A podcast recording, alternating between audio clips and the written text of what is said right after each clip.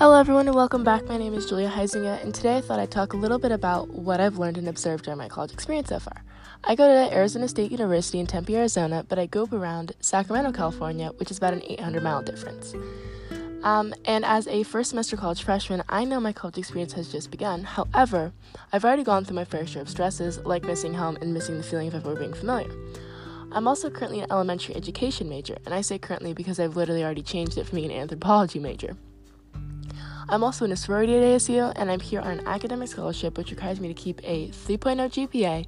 And trust me, I know that doesn't sound that hard to maintain, but it's another stressful thing that's always in the back of my mind because, as we all know, college is not cheap, and especially going to an out of state school, tuition is quite expensive.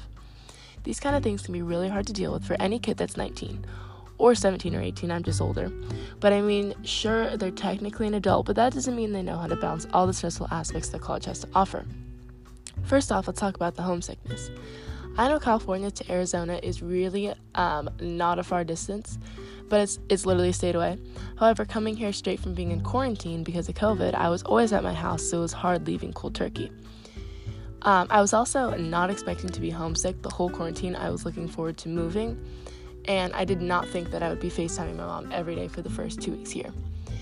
I'd say just about every single college student struggles with homesickness, some less than others, but I think everyone has that yearning for familiarity because at the end of the day, homesickness is pretty much just a sense of loneliness. And kids are used to being around their friends and family and are all of a sudden uprooted from their home and moved into a new location for and most of the time to live in a tiny room with shared with a stranger. Homesickness can cause a lot of stress and panic and make a person rethink their decisions, like, did they make the right choice with the school they decided to go to? And that can make your homesickness 10 times worse, trust me. Also, most people don't let on that they're homesick, so it can make a person that is struggling panic more because obviously they feel their feelings aren't normal, even though this is usually the first time in any young person's life being separated from home, especially for months at a time. It can also be scary thinking about the new chapter of life that is now starting, which goes along with the panic from homesickness. The realization that you are no longer that you no longer live at home and that life really just does go on. Psychologist Christopher Thurber talks about how people who struggle with homesickness often also report um, depression, anxiety, and withdrawn behavior because of their homesickness, which makes total sense because of everything I've just talked about. Another terrible thing about homesickness is that it distracts you from your schoolwork, which Thurber also mentions. He said that it can be difficult for people with intense homesickness to focus on um, anything not related to home.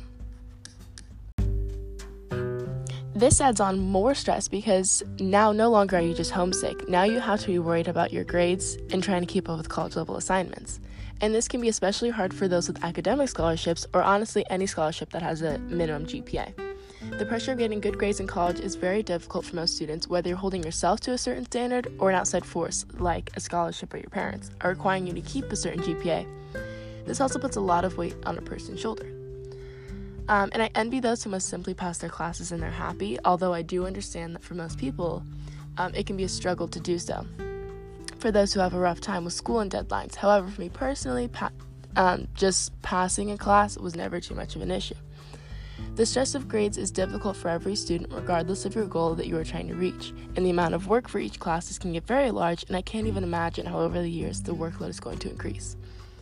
A, done, a survey done by Bulo JD and MG um, Sanchez labeled the stressors that college students are most prone to encounter shows that the second largest stressor for a college student is a lower grade than expected, and third is an increased class workload.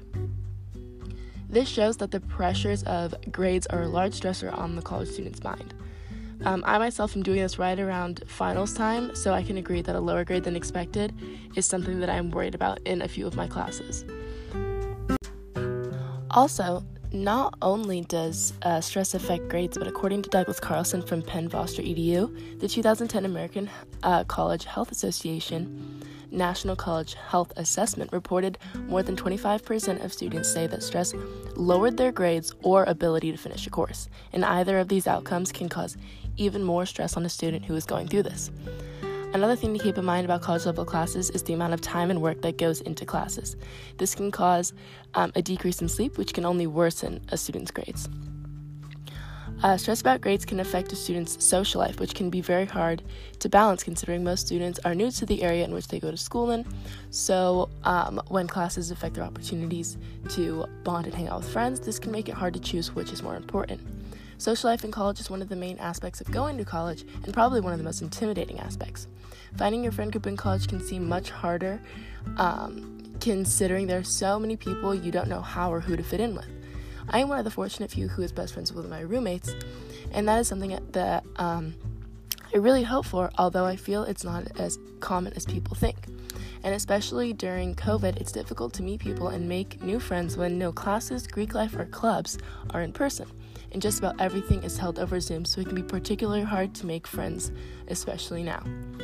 Even without COVID, though, making new friends can always be hard and can cause a lot of stress to a person, especially a first year, who is probably homesick and new to figuring out college classes. Something that is very common for people to do when trying to make new friends in college is they try to be a certain version of themselves to appeal to others and um, not their true selves. And I agree with Zoe Bullock from Plexus.com when she says, while you may feel like starting fresh me- means that you can be anyone you want, you should focus on being uh, yourself and meeting new people in college. There is no sense in wasting your energy trying to be a brand new person because you want to attract the right type of attention. Not only is um, making friends stressful, but it's also hard to make new friendships when you're already missing your old high school friends. As Elizabeth Paul puts it, friend sickness, the preoccupation with and concern for the loss or loss of or change in pre-college friendships, is seen as a significant source of distress for college students, affecting college adjustment. Although college comes with many stresses and struggles, it's also hyped up to be the best time of your life. And I can't exactly speak on that just yet, but from my experience so far, it's looking to be pretty accurate. Um, I know not everyone is going to have the same experiences, especially considering everyone is going to struggle with something different, and maybe that's homesickness or grades or social life, but it could also be a number of other things like family drama or mental health issues. But um, regardless, everyone has different issues, so just understand that if you're going that if you're about to head to college, not every moment is going to be perfect. However, just try to make the most of it while you can and enjoy the happy parts and just see the stressful parts as part of life. Well, I'd like to say thank you to everyone that listened and to take my thoughts with a grain of salt because everyone has a different experience. This was just mine so far. Anyway, have a great rest of your day.